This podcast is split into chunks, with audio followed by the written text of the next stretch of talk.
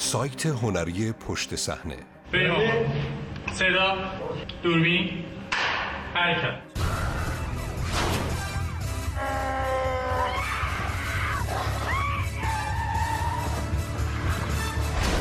Welcome to Zombieland. وقتی جهنم دیگر جا ندارد. زامبی های کارل مارکس وحشت در سپید دم کاپیتالیسم. نویسنده تایلر مالون نویسنده و دانش آموخته رشته ادبیات انگلیسی. مترجم علی اکبر جنابزاده.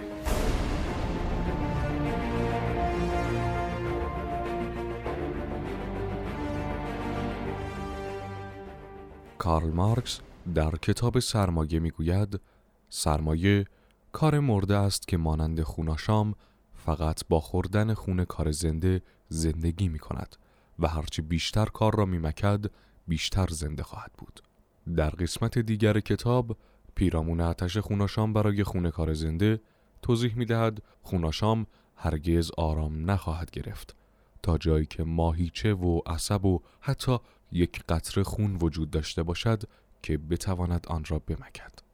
شریک جرم کارل مارکس یعنی فردریش انگلز که همچون مارکس شیفته این استعاره وحشتناک همورویدی است در کتابش با نام وضعیت طبقه کارگر در انگلستان به طبقه خوناشام ملاک اشاره می کند.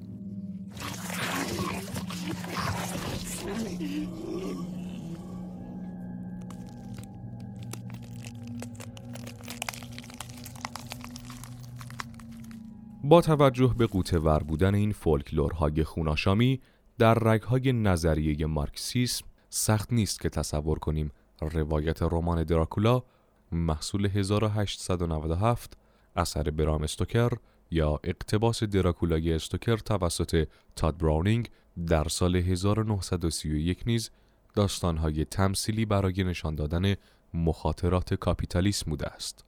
اتشی که کنت دراکولا برای خون داشت انعکاسی از همان اتش کاپیتالیسم برای سرمایه است جایی که غریزه زندگی و غریزه مرگ با یکدیگر ملاقات می کنند. نیاز دائمی خوناشام ها به تملک و مصرف استعاره است از اتش حریسانه برای سرمایه و آنچه که سرمایه به همراه می آورد. کانت دراکولا مانند یک کاپیتالیست از گذرش کار قدرت می گیرد. قدرتی که به تناسب ضعیف شدن قربانیش قوی تر می شود. مارکس نیز اشاره می کند دار ثروتمند می شود البته نه مثل یک انسان خسیس که به هر اندازه کار کند و کمتر مصرف کند ثروتمند می شود بلکه هرچه بیشتر نیروی کار دیگران را فشار دهد و کارگر را از تمام لذتهای زندگی محروم کند ثروتمندتر خواهد شد. تفکری همزاد پندارانه با مصرفگرایی کاپیتالیسم نیز وجود دارد. مصرف کنندگانی را میمکد که باید الگوهای مصرف را ادامه دهند و از بردگی ناشی از این مصرفگرایی بهره می‌برد. این همزاد پنداری در دراکولا نیز هست. مینا هاکر در بررسی این رمان می‌گوید ما همانند او یعنی کنت دراکولا می‌شویم. از این به بعد کودنهایی شبرو می‌شویم شبیه او. بدون قلب یا حس آگاهی جسم و روح آنهایی را که دوست داریم شکار می‌کنیم خوناشام صرفا خون قربانی را نمیمکد بلکه خون خود را نیز به بدن قربانی منتقل می کند و یک بدبستان شکل می گیرد. کانت دراکولا در بخشی از داستان با نگاهی اشخالود به ون هلسینگ می گوید اکنون خون من در رگهای او جریان دارد. از رهگذر این بدبستان خونین تلسم خوناشام نیز به قربانی منتقل شده و او را نیز تبدیل به یک خوناشام می کند. یک مصرف کننده مارکس به میزان قابل توجهی از تصاویر خیالی آدمخواری و تبدیل شدن انسان به گرگ استفاده می کرد و ترجیح می‌داد از اصطلاحاتی همچون آدمخواری ضد انقلاب ها و اشتیاق گرگینه ها برای کار بیشتر استفاده کند. اگر مارکس در دوران کنونی زندگی می کرد می توانست از استعاره دیگری برای سرمایه استفاده کند که تمام سه تصویر نمادین مد نظرش را یک جا داشت. استعاره که بازگشت از مرگ آتش خون خوناشام میل به خوردن گوشت همنو در آدمخوارها و ماهیت غیر انسانی و دیوگونه گرگینه ها را یک جا در خود دارد این استعاره جامع را امروز مرده متحرک یا زامبی می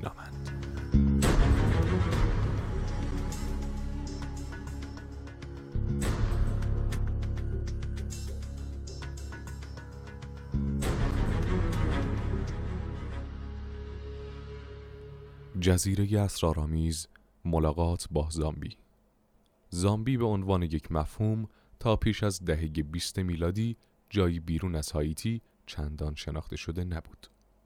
نمونه اولیه زامبی هایتی یک کالای وارداتی از یک مستعمره بود.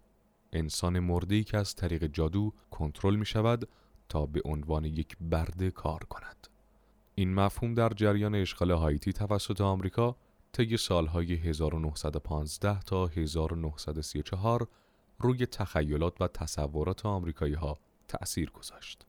سفرنامه ویلیام سیبروک که در سال 1929 با نام جزیره اسرارآمیز منتشر شد اولین اثری بود که به رخنه زامبی ها درون فرهنگ عامه آمریکایی پرداخت.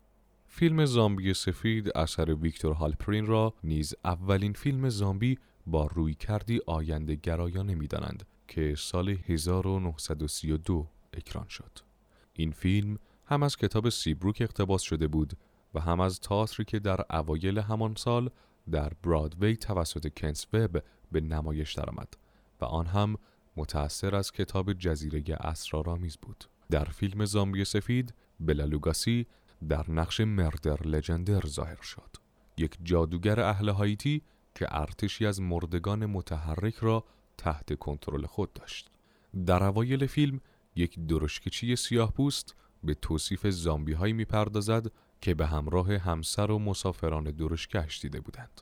اونا انسان نیستن، جنازن، زامبی هستن، مرده های متحرک، جسدهایی که از گور بیرونشون آوردن و مجبورشون می‌کنن شب و تو مزرعه های شکر کار کنن.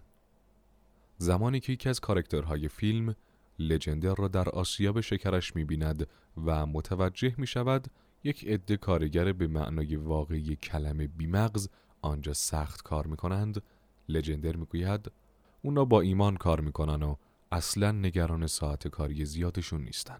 وحشت فیلم اینجاست که یک نفر ممکن است حتی پس از مرگ هم مجبور به کار شود و به یک جسد خدمتکار تبدیل گردد.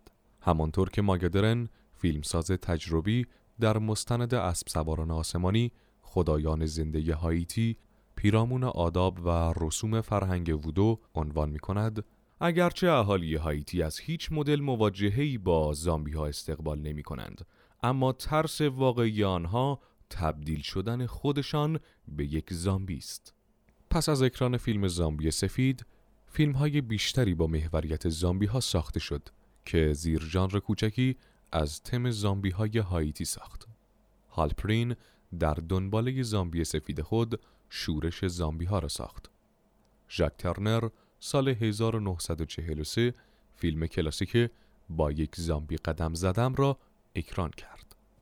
در دوران انفجار فتنه زامبی ها دانشمندی به نام پیتر دندل اظهار کرد که زامبی ها تنها موجوداتی هستند که مستقیما از فولکلور به پرده نمایش راه پیدا کردند بدون اینکه اول یک سنت ادبیاتی کهن داشته باشند. البته درست است که ادبیات زامبی در هایتی غنی نبود و بیشتر روی مطالعات فرهنگی یا سفرنامه هایی چون جزیره اسرار تکیه داشت. اما ایده یک گروه از افراد بیمغز و جنازه های متحرک حیوانگونه چندان هم بدون پیشینه نیست.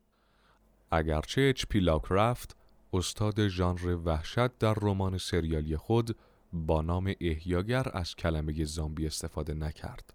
اما اثر او اولین تصویر را از زامبی ها به عنوان جنازه هایی غیر قابل کنترل و احیا شده توسط روش های علمی ارائه داد. در آن زمان این تصویر به عنوان ادبیات زامبی مطرح نشد زیرا زامبی های هایتی در ذهن مردم موجوداتی قابل کنترل بودند که یک جادوگر می توانست هدایتشان کند. بنابراین به نظر می رسید اجسادی که با روش های علمی احیا شده اند تفاوت زیادی با مفهوم زامبی دارند و بیشتر شبیه هیولای فرانکشتاین بودند. در ادامه اوبالدو راگونا و سیدنی سالکونیز در فیلم آخرین انسان روی زمین از اصطلاح زامبی استفاده نکردند بلکه به آنهایی که از دنیای مردگان بازگشته بودند خوناشام می گفتند. ریچارد ماتسون نیز در رمانش با نام من افسانه ام که از آخرین انسان روی زمین اقتباس شده بود به سبک راگونا و سالکو عمل کرد. گرچه این داستانهای شبه زامبی در واقع قصه های زامبی نیستند اما تصویری که از موجودات احیا شده توسط تکنیک های علمی از دنیای مردگان برگشته و آدمخوارهای رای می‌دهند قطعا صحنه را برای انقلاب زامبی ها مهیا کرد. این انقلاب در سال 1968 یعنی سالی که تغییرات فرهنگی متعددی پدید آمد با اکران فیلم شب مردگان زنده اثر جورج رومرو رخ داد. اگرچه رومرو را شکسپیر سینمای زامبی می‌دانند اما مردم اغلب فراموش می کنند که فیلم او نیز همانند رمان احیاگر و رمان من افسانه ام و فیلم آخرین انسان روی زمین از اصطلاح زامبی استفاده نکرده است حتی در یک صحنه. در نمایشنامه فیلم هم این اصطلاح نبود. به جای زامبی برای اشاره به آن موجودات از مرده زنده و قول استفاده می شود با این حال بسیاری از مشخصات موجوداتی را که امروزه با نام زامبی می شناسیم بیشتر از اصطلاح مرده زنده رومرو گرفته ایم تا زامبی فولکلور هایتی این نقطه انحراف تصویرسازی زامبی در اذهان عمومی بود. زامبی های از نو طراحی شده رومرو برخلاف اجدادشان در هایتی قابل کنترل توسط یک جادوگر نیستند. مهمتر از این رستاخیز این وحشی های بیمغز هیچ ربطی به ودو یا جادوگری ندارد بلکه گفته می شود علم ممکن است باعث آخر و زمان زامبی شود البته این ایده که علم ممکن است پشت پرده زامبی ها باشد نه جادو یا مراسم سنتی به دوران پیش از زامبی های رومرو باز می گردد. به عنوان مثال زورانیل هارستون اعتقاد دارد که اگر علم روزی به قعر ودو در هایتی و آفریقا برسد متوجه خواهیم شد که ریشه قدرت ودو برخی از اسرار پزشکی است که هنوز برای علم پزشکی ناشناخته ما شناخته شده نیست. نه رقص و آواز آینی. زامبی های رومرو گرسنه هستند. گرسنه گوشت انسان. زامبی های ودو چون این خاصیتی نداشتند. در حقیقت یک زامبی در فولکلور هایتی فقط می توانست توسط یک جادوگر ودو ایجاد شود. نگاز یا زخم یک زامبی دیگر. همچنین زامبی های پس از رومرو را فقط می توان از طریق نابود کردن مغزشان از بین برد. مغز را از بین ببر قول از بین میره. اصولا رومرو و رهروان زامبی ساز او زامبی ها را از جنازه های متحرک هیپنوتیزم شده تبدیل به خوناشام هایی پوسیده گرسنه مغز انسان و فاقد مغز کردند. یک زامبی مانند یک خوناشام موجودی است که از دنیای مردگان بازگشته و بر سر گوشت انسان زنده سفره زیافت بند می کند. تفاوت اصلی میانشان این است که زامبی ها به گوشت و مغز انسان علاقه دارند اما خوناشام به خون انسان تشنه است. زامبی ها مانند خوناشام ها وقتی انسان را گاز بگیرند او را تبدیل به موجودی مانند خودشان می کنند. آنها یک نقطه مشترک دیگر نیز با خوناشام ها دارند. تنها با یک روش خاص می توان آنها را کشت. خوناشام ها زمانی می میرند که چیزی در قلبشان فرو رود و برای کشتن زامبی ها باید مغزشان را متلاشی کرد. آنچه زامبی ها را از خوناشام ها جدا می کند فقدان کنترل و همچنین پوسیدگی زمینی آنهاست. در واقع زامبی ها نسخه جدید و مدرنی از خوناشام ها هستند که کثیف و بیمغزند. این شباهت در ذهن انسان تفکرات مارکس را پیرامون سرمایه آدم خارانه تدائی می کند. سرمایه تمام وجود انسان را با خون و خاک از سر تا پا می مکد. از تمام روزنه ها. در فیلم طلوع مردگان محصول 1978 اثر رومرو که دنباله شب مردگان زنده بود زامبی نهایتا با تبدیل شدن به استعاره ایزد انگارانه و تمام ایار از ترس مارکسیستی به هدفی که دارد می‌رسد در این فیلم ادهی که از یک آخر و زمان زامبی زده نجات پیدا کردهاند با یک هلیکوپتر متعلق به WGON بر فراز پنسیلوانیا پرواز می کنند تا شاید بفهمند که کجا امن است و چه کار می توانند بکنند. به نظر می رسد که سر تا سر آمریکا را مردگان متحرک تسخیر کردند. از دور چیزی نظرشان را جلب می کند. استفان می پرسد اون دیگه چه کوفتیه؟ در دوردست یک ساختمان بلند بتونی دیده می شود که تعدادی پارکینگ در اطرافش دارد. راجر می گوید به نظرم میاد پاساژ باشه یه پاساژ بزرگ. آنها به این فکر میافتند که حتما کلی خرت و پرت اونجاست که به دردمون می‌خوره. سپس وقتی از شر زامبی های اطراف پاساژ خلاص می‌شوند یک مانع و دیوار در مسیر می‌سازند تا زامبی ها نتوانند وارد آنجا شوند. چهار کاراکتر داستان در پاساژ نوعی زندگی شاد و کاپیتالیستی کوتاه را تجربه می کنند. راجر می گوید همه چی اینجا هست هر چی بخواید راحت دم دستتونه.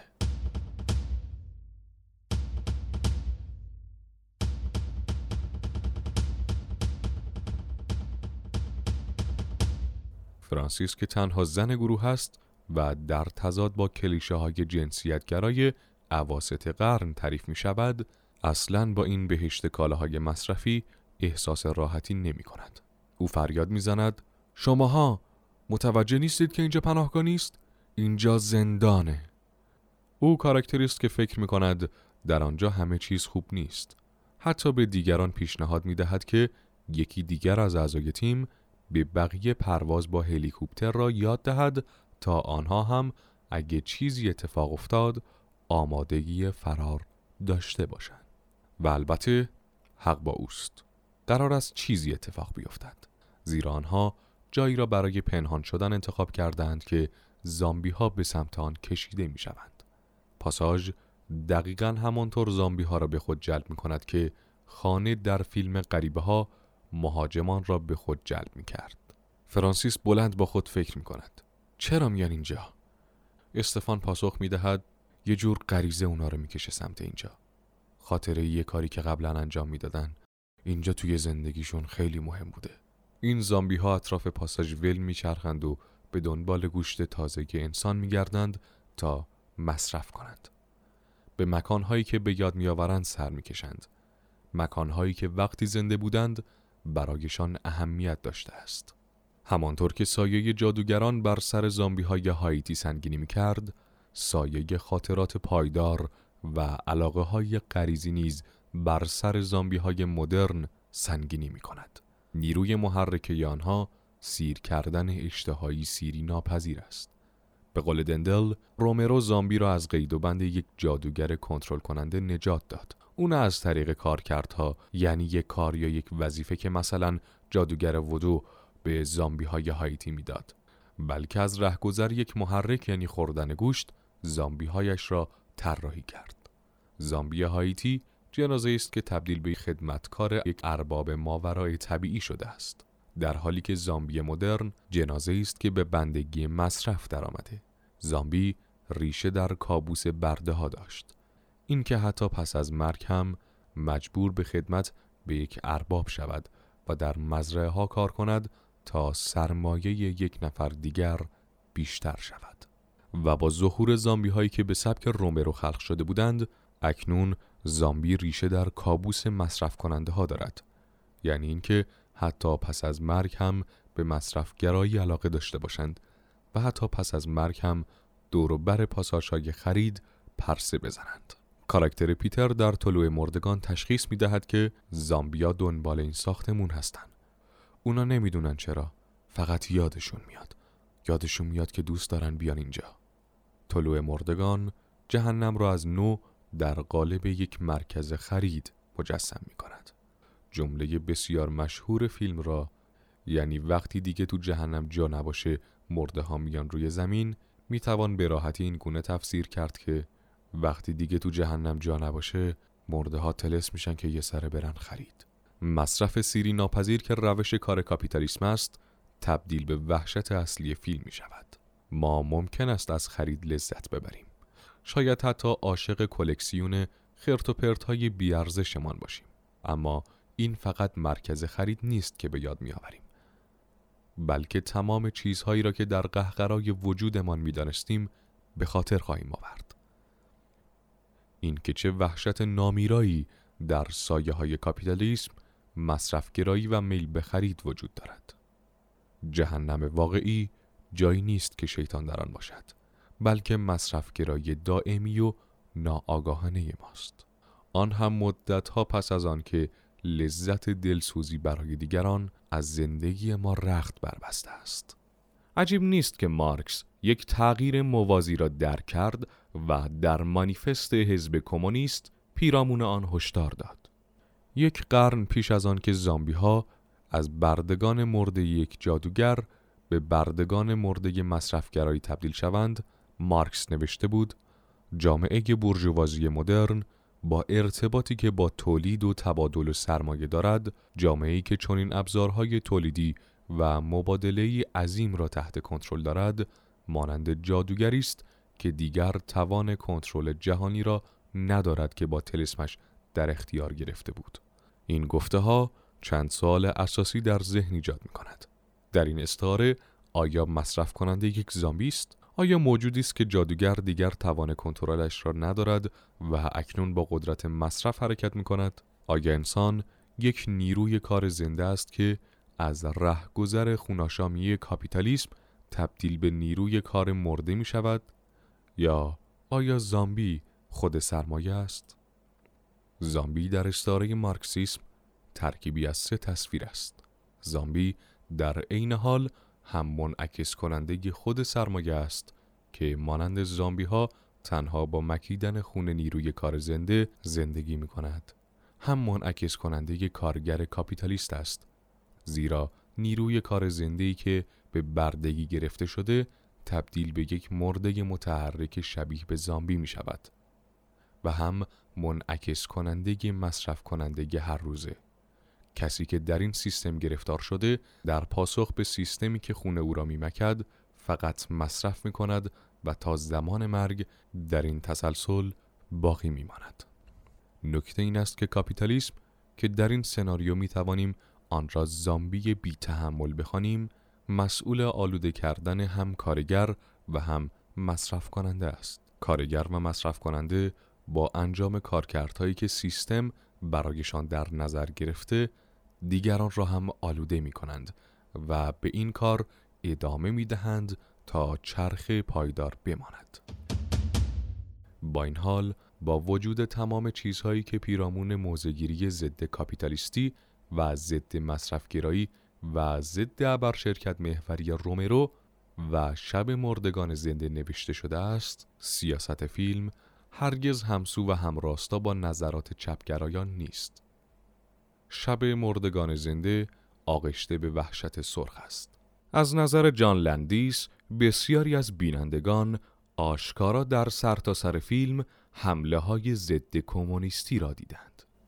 در حقیقت درست به همان اندازه که فیلم های چون بلاب برای بسیاری از آمریکایی ها ترسناک است شب مردگان زنده نیز ضد کمونیستی است. این فیلم نیز به وحشت فرهنگی آن دوره افسوده می شود اونا دارن میان تو رو بگیرن بارا بارا علا رقم این که تب مکارتیسم و لیست سیاه هالیوود مدتها پیش از نمایش شب مردگان زنده در سینماهای آمریکا فروکش کرده بود تنشهای ضد کمونیستی کماکان در دهه 1960 موج می‌زند. بنابراین برای بسیاری از آنها که در پاییز 1968 برای دیدن فیلم به سالن‌های سینما رفتند دسته های زامبی همان نقشی را داشتند که مردم حس می کردند تهدید سرخ برایشان دارد تهدیدی که انگار مخفیانه تمام دوروبرشان را گرفته بود در جامعه نفوذ می کرد و می کوشید پایه های ساختار آن را نابود کند بنابراین زامبی به عنوان یک مصرف کننده محض دقیقا به اندازه زامبی به عنوان یک کمونیست ظالم و سادلو سیاسی بود. در یک خانش رندی از ژانر زامبی ها مرده های متحرک دنبال گوشت و مغز بخوانید کار و استعداد دیگران هستند. از همان سکانس آغازین فیلم شب مردگان زنده که پرچم آمریکا را در حال تکان خوردن در یک گورستان نشان می‌داد مشخص بود که چیزی بیشتر از صرفا یک فیلم ترسناک و هیجان انگیز در مقابل دیدگان ماست این فیلم از جرفای استرابهای فرهنگی برخواسته بود شب مردگان زنده زیر سایه جنگ ویتنام و چند ترور سیاسی اکران شد با جنبش حقوق شهروندی و اکثریت خاموش نیکسون دست به گریبان شد. ضرورت رقابت غذایی با شوروی و مکارتیسم را مورد سوال قرار داد و روایتی که در آمریکا از وحشت سرخ ارائه می‌شد و آشوبهای کنوانسیون ملی دموکراتیک 1968 را به عنوان تمام دنیا ایستاده بود و نظاره می کرد تفسیر کرد که به ماجراهای سال موانع اشاره داشت اما سیاست های فیلم هر چیزی بود به جز مستقیم اگرچه فیلم های زامبی را به عنوان چپگراترین زیر مجموعه ژانر وحشت می دانند. اما باید توجه کرد که حتی سیاست های کل این ژانر نیز مستقیم نیست استفان کینگ در کتاب چرا به فیلم های ترسناک علاقه داریم می‌گوید فیلم های خوب ترسناک درست مانند داستانهای خوب تخیلی می توانند همزمان هم ارتجاعی باشند و هم آنارشیستی و انقلابی.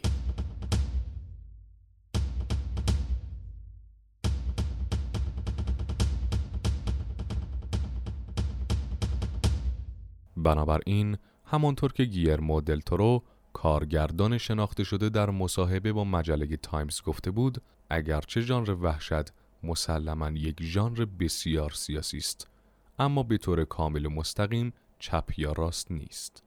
فیلم های ژانر وحشت می توانند سیاست های محافظ کارانه داشته باشند. مانند فیلم جمعه سیزدهم اثر شان اس. کانینگهام و دنباله های آن که مهمترین عامل در آن برای مشخص کردن شانس نجات کاراکتر اصلی این است که آیا می تواند از روابط جنسی مواد مخدر و راکندرول دوری کند یا خیر یا می تواند ترقی خواه باشند مثل آنها زندگی می کنند اثر جان کارپنتر که مصرفگرایی و فلسفه سیاسی ریگانی قالب در دهه 1980 میلادی در آمریکا را محک می‌زد. این فیلم ها می توانند مانند برو بیرون اثر جردن پیل، سلطه سفید پوستان و استیلای فرهنگی آنها را به باد انتقاد بگیرند یا اینکه مانند جهنم سبز اثر الیراس به فرهنگ استفاده از کامپیوتر و فعالیت های داوطلبانه دانشگاهی بپردازند. با این حال حتی سیاست های فیلم های مانند جمعه سیزدهم آنها زندگی می کنند برو بیرون و جهنم سبز یعنی فیلم هایی که از نظر خیلی ها سیاستشان کاملا آشکار است نیز به این آسانی قابل درک نیست این فیلم ها از خیلی جهات جالب هستند مخصوصا به خاطر اراده ای برای استنتاق کردن نه صرفا پذیرفتن و اشاره دادن ایدولوژی های مختلف دارند. فیلم های ترسناک خیلی خوب و کلا فیلم های خیلی خوب لزوما آموزشی و موعظه آمیز نیستند. به دنبال پروپاگاندا هم نیستند. این فیلم ها با ایده های پیچیده که نامحسوسند دست به گریبان می شوند روش آنها منحصر به فرد است. معمولا در مسیرهای سیاسی چندگانه حرکت می کنند و خانش های متضاد از ایدئولوژی های متضاد را در محضر دادگاه خیش به قضاوت می نشینند. به عنوان مثال فیلم حمله جسد دوست ها اثر دانسیگل می تواند خیلی راحت به عنوان یک منتقد سوسیالیسم تلقی شود. اما به همان راحتی هم می توان آن را منتقد مکارتیسم دانست. یک منتقد فیلم به نام مایکل دود معتقد است که سینمای وحشت در آمریکا همزمان با استخراج ترس معاصری که از نفوذ عناصر نامطلوب وجود داشت و مطرح کردن نگرانی های پیرامون توتالیتاریسم داخلی در آستانه شکار کمونیست توسط ژنرال جوزف مکارتی واضح ترین پنجره را به سوی روح و روان آمریکایی ها در آن دوره باز کرد. حقیقت این است که باز کردن یک پنجره واضح به سوی روح و روان جمعی ما دقیقا کاری است که هر فیلم خوبی در ژانر وحشت انجام می‌دهد. فیلم های ژانر وحشت به جای اینکه از طرف یک سری اعتقادات و ایدئولوژی های سیاسی اقدام به یارگیری کنند در قامت وقایع نگار افسانه های فرهنگی ما ظاهر می شوند. آنها فشار سنج استراب های مشترک ما هستند. تغییر خواسته های پنهان ما کالبد شکافی ایدئولوژی های حکم فرمای ما. بنابراین سیاست های ژانر وحشت و به طور خاص سیاست های فیلم های برتر ژانر وحشت مبهم و تصادفی و پر از نوسان هستند. تنها ایدئولوژی ژانر وحشت این است که هر انسان، هر شی، هر تصویر، هر ایده، کلا همه چیز می تواند تبدیل به یک وحشت بزرگ شود. این فیلم ها به تنوع افرادی هستند که آنها را می سازند. به اندازه تمام ما تکسر دارند. پس یک نفر ممکن است در مورد فیلم های ترسناک بپرسد اینا چه کوفتیان؟ همان سوالی که فرانسیس در طلوع مردگان در مورد زامبی ها پرسید و پاسخ این سوال همان چیزی است که پیتر در پاسخ به فرانسیس گفت اونا ما هستیم همین وقتی دیگه تو جهنم جا نباشه سایت هنری پشت صحنه behindthescene.ir